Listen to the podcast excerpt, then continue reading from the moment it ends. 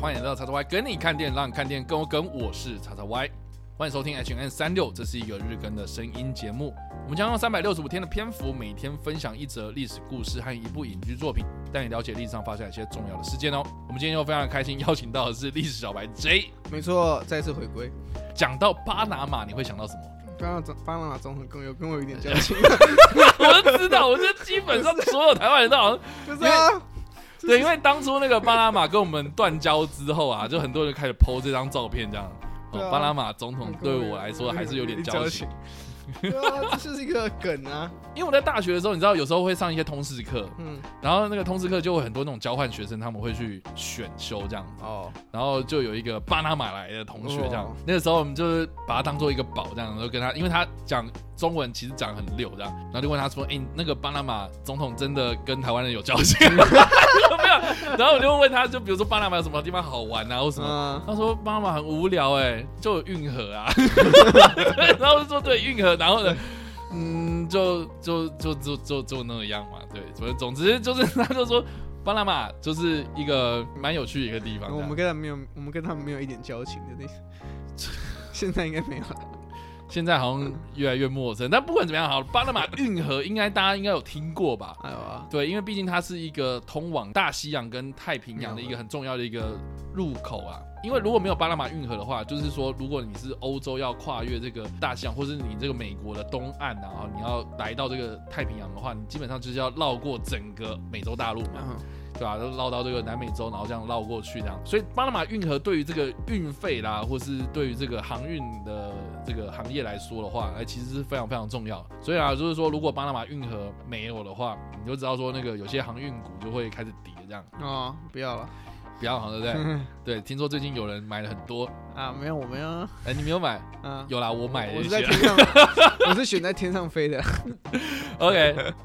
好了，那我们今天要聊的这个历史事件呢，其实就是在一九一四年的八月十五号，巴拿马运河开通。那一九一四年，大家如果对这个年份非常敏感的话，应该知道说这个是第一次世界大战爆发的年份。嗯，一九一四年的八月十五号，其实第一次世界大战已经开打了。这个巴拿马运河开通哦，其实对于啊、很多国家来说呢，他们能够很快的把他们的比如说军舰啊，或者是货运啊，哦，很快就是透过这个运河，然后来运输这样。但我不知道大家知不知道，这个巴拿马运河其实跟美国非常非常有关系。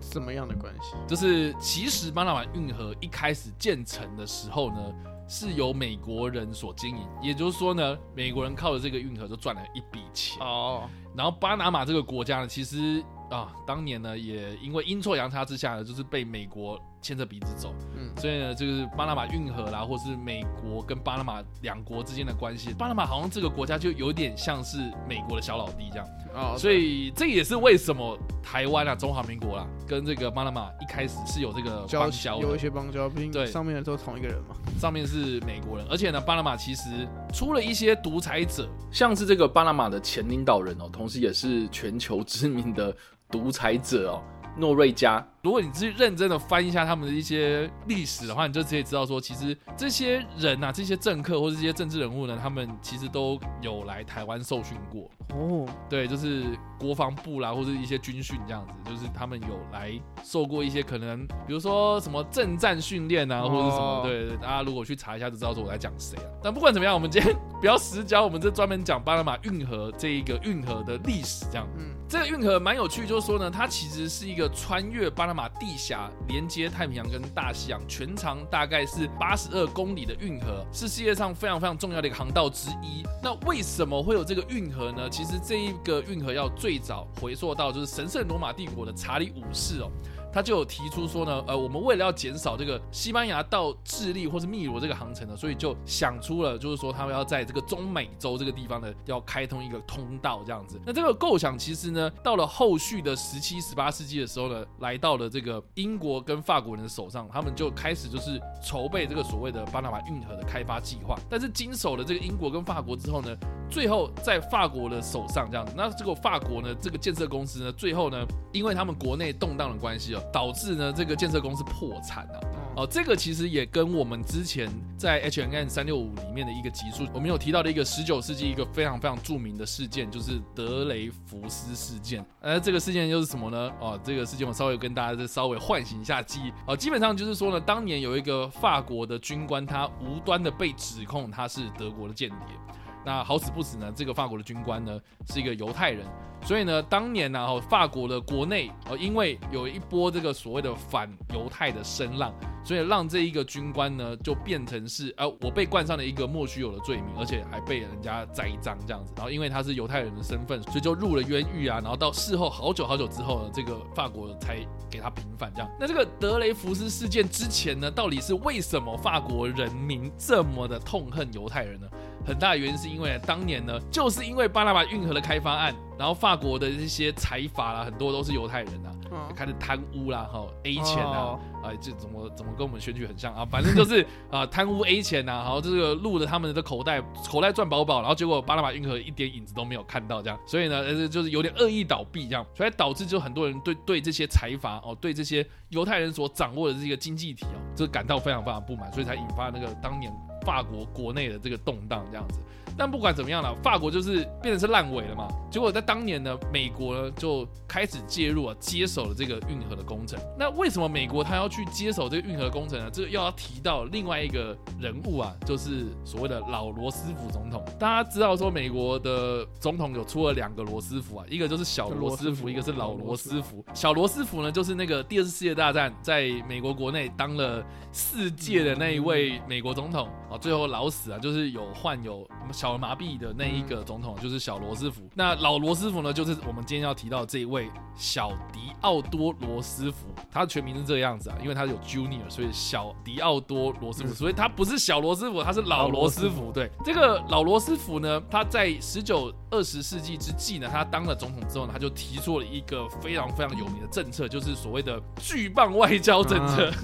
巨棒外交，我不知道大家在读历史的时候有没有提到这件事情。有啊，他有一句非常非常经典的至理名言，就是“温言在口，大棒在手”。意就是说，我们在外交上面就用一些比较这个柔软的手腕呢，哦，去跟人家斡旋，这样跟人家谈判这样。但是呢，我们的这个军武设施啊，我们的军备啊，要比别人更强大。所以当年老罗斯福上台之后，他有建立了非常非常强大的海军呢。他们的这个海军都涂成白色的这样，所以就是有这个大白舰队的美称这样。意就是说呢，你身段要柔软，但是你的肌肉要大，就是这个意思。就是说，老罗斯福当年他上台之后呢，这个美国的国内就流行这个所谓的巨棒外交，就是说，美国他要作为西半球的一个领导国家，以这个强大海军的势力作为后盾，而且呢，有权去干涉西半球，也就是美洲大陆的任何一个国家，甚至是要进行军事的干预，这样。所以，巴拿马运河在这样子这个精神之下呢，就自然而然成为了他们这个铁腕外交的一个目标。所以呢，法国烂尾了，那没关系。我们美国就开始介入，因为毕竟是我们美国后花园的事情嘛，所以他开始就接手了这一个开发案。所以在一九零三年的这个时候呢，当年这个巴拿马其实是属于哥伦比亚这个国家的一块地哦。结果呢，这个美国跟哥伦比亚就是签署了一个条约之后呢，又以这个镇压巴拿马暴动的这个名义哦，就开始封锁了哥伦比亚，强迫哥伦比亚让巴拿马独立哦。结果巴拿马独立之后，就等于是说，哎，是我美国帮你们独立了，所以你们巴拿马要听我的。所以巴拿马又跟美国签订了条约，就确定了美国对于巴拿马运河呢有一个独家的建设权跟永久经营权哦。所以巴拿马运河在一九一四年的八月十五号开通之后呢，就一路这样子延续下去。这样子一个条约，直到一九七七年的时候呢，美国跟巴拿马，它重新又签订了一个巴拿马运河条约，才陆陆续续把巴拿马运河的经营权移转交回到这个巴拿马政府手上。这样子，这个建造的过程呢，其实美国花了很大的心力去做很多不同的调查或是开发这样子。主要的原因是因为呢，其实巴拿马运河的这个建造呢是非常非常复杂，因为他们除了是要面对非常复杂的地形之外呢，这个地方啦很热。啊，就我们台湾，他们一样，很闷热，然后而且这个闷热之外，因为它有很多的这个山地哦，这个丛林这样子，所以这个丛林里面就有一些可能哎这个毒蛇、蚊虫啊，哦甚至是疟疾啊这种热带疾病呢，就让当年的这些工人啊苦不堪言呐。为什么法国会建造失败？很大原因是因为呢，你人送到那边去之后呢，就开始生病，哦然后生病之，后呢，因为天高皇帝远嘛，然后建设公司可能又不想管它，所以就是那些工人们的那个生活条件非常非常非常差。所以美国在接手之后呢，他们首先就会先改善这些工人们的这个居住环境，而且呢还帮助巴拿马去建造铁路，让他们去加速所谓的这些工材的运输哦，包括他们要开山嘛，所以有很多那种土石啊，哦，所以就用这些铁路来运走这样，所以就加速了这个工程进度这样。这个运河前前后后建造了十年之久，那这个南美洲呢，也因为这一个浩大的工程哦，开始有很多的劳工移入，所以这个也是间接造成了中南美洲有很多的人口迁移的一个很大的事件。总计啊，这个运河啦。花费了大概是五亿美金哦，相当于现在的九十一亿美金哦，是目前为止啊美洲大陆最大工程案的纪录保持者。那提到这个运河啊，既然建造的这么贵，那总是要回收这个成本嘛。所以呢，这个过路费啊，这个过河费也是世界第一名啊。就是说，大家有想过啊？就是说，你要过一条巴拿马运河，这个过路费是怎么算的呢？我们请历史小白 J 来稍微就是用逻辑推理一下。过路费，是的，我觉得应该是用你，你可能你这台船载的东西。哦载的东西都想说，因为你今天如果是以一艘船，或是以哦，好像艘船要通过，我们以单一艘船来来计价的话，啊哈可有可能这个东西载的它很珍贵啊。啊哈那感觉以美国个性，就是你载的东西比较贵，那我就想要多多跟你收一点，哦，你啊，所以你觉得是以货物为以货物为主吧。呃，其实是以吨位为主啊。哦，载人，当然就是会多多少少会斟酌你船上载的东西嗯，的内容为收费标准，但是其实还有像是比如说你船只的种类，你是军舰呐、还是你是这个民用船，还是货柜船哦这些东西，然后甚至是大小吨位这样。所以呢，以这个货柜船为例啦哦，就是说这个通行费用大概是每个货柜箱大概是九十美金不等。哦，然后，如果你是超过三万吨的客轮的话，会依照这个旅客床位数来有不同的收费。哦，对，所以客轮的话，好像听说是每个床位费用大概是一百一十一块美金。所以呢，如果你在一些报章杂志上面，你有看到一些，比如说船的那种吨位啊，有一个东西叫做巴拿马极限船，这个吨位呢是在五万两千五百载重的吨位这样子。如果你再更大的话，巴拿马运河就塞不下，哦就是所谓的巴拿马极极限船这样。哦那我觉得值得一提，就是说呢，这个有一个所谓的记录保持者，就是他创下了这个收费最低最低的费用。就是说呢，在一九二八年，有一个美国人叫做理查哈利伯顿哦，嗯他以游泳的方式横渡了巴拿马运河，结果呢，他就被这个管理处呢收取了。三十六分美金，这样就是创下了最低的最低通行费用。就是你游泳过去，你还是要给你 还是要给你省啊啊，对，所以哎、大家 如果你划船的话，也是要看你要收费的哦，哈、啊所以不要贪小便宜这样子。所以今天讲了那么多啊，哈，对，就是到底有没有一部电影是有关于巴拿马运河呢？其实我找了找半天，真的哎干没有哎、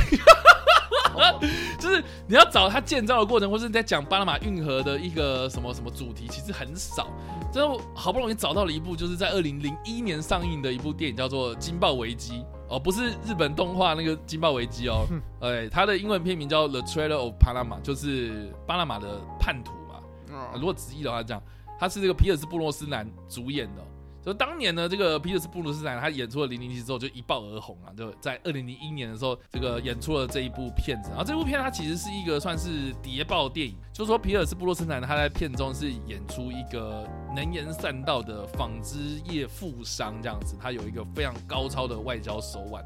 然后就开始跟这个巴拿马的呃总统嘛，不政商名流，就是有一些关系这样子、结果没想到呢，这个美国在这个时候呢，就是哎跟他接触啊，就是说你们能够帮我做一些哎台面下的事情，所以就让他呢就是陷入了一场大阴谋之中这样。那至于剧情呢，我就稍微不爆雷啊，但是这部片它主要的场景呢，也是围绕在巴拿马运河或是巴拿马这个国家里面所发生的事情，所以你在看这部电影的时候，你其实也可以另类的从旁观者的视角来看，就是巴拿马这个国家跟美国之间的关系，还有一个美国人在巴拿马。如果要做生意啦，或者是他在那边生活的话，他有可能会面临到哪一些问题。所以，哎，这个是我唯一找到跟巴拿马运河有关联的电影啊。好了，那以上啊，这是我们今天所分享的故事啊。那如果一分是，呃呃呃，那五分是哇，那巨口你会给几分呢？啊，怎么听起来好像还好？没有啦，大概三分吧。又是三分？哎，三分没有啊？我觉得就是，毕竟我们现在跟没有交情。呃，你跟巴拿马没有交情。好，那我觉得主要是巴拿马 运河这一段，好以又要讲到可能以历史角度来看的话，好像也是很少被提到的东西。嗯，它就是一个名词。哦，巴拿马运河，然后基本上大家看历史，大家光是看电影，没有什么电影拍嗯相关的题材。所以我们我原本以为应该会蛮多电影，就虽然可能不大众，但应该会蛮蛮多电影可能会想要拍以当时建建造巴拿运河的过程为题材的作品。OK，但没想到就是超少，竟然没有。很少，竟然就是这么的稀少。嗯，然后可是我觉得跟日本压缩机一样，嗯，可能比那还要稀少。对 对。可是我可是又不得不说，就是哦，因为大家对斑马运河就只知道说哦，他们就是有盖这个东西嘛。然后盖的时候就是，可是很少人会知道哦，这个原本的是原本要盖的是谁啊，或者是最后是由谁来负责完成整个计划。所以我觉得这点又可以连到，因为毕竟巨邦外交算是蛮出名的历史。是。的一个政策，嗯，所以我觉得如果就很多人会说，哦，就美国就有巨邦外巨邦外交嘛，然后他们就用这种就解决很多事情，可是很少有就真的真的把它列出来说，哦，巨邦外交的过程中，他们真的完成了什么，或者他这个巨邦外交到底。有哪几个是真的是依依据这个剧邦外交这个时期诞生出来的一个算是记录或创举？了解，我觉得很少去提到啊。那我觉得这一次我我也是不得不说，我也是这一次来找原来巴马运河是跟剧邦外交有关联性。嗯，我们想说就是可能单纯的两分蛮开的东西。了解，我自己觉得这一块比较这一块还蛮有趣的。好啦，那以上呢就是我们今天所分享的历史故事啦。有关于巴拿马运河的开通，以及我们所推荐的电影《惊爆危机》，不知道大家来听完这个故事之后有什么样想法，或是你们有看过这部电影呢？都欢迎在留言区帮留言，或在首播的时候来跟我们互动哦。当然了，如果喜欢这部影片或声音的话，也别忘了按赞、追踪我们脸书粉团、订阅我们 YouTube 频道、IG 以及各大声音平台，也别忘在 Apple Podcast、Spotify 上留下五星好评，并且利用各大的社群平台推荐和分享我们的节目，让更多人加入我们讨论哦。以上呢就是我们今天的 H N 三六，希望你们会喜欢。我们下次再见，拜拜拜。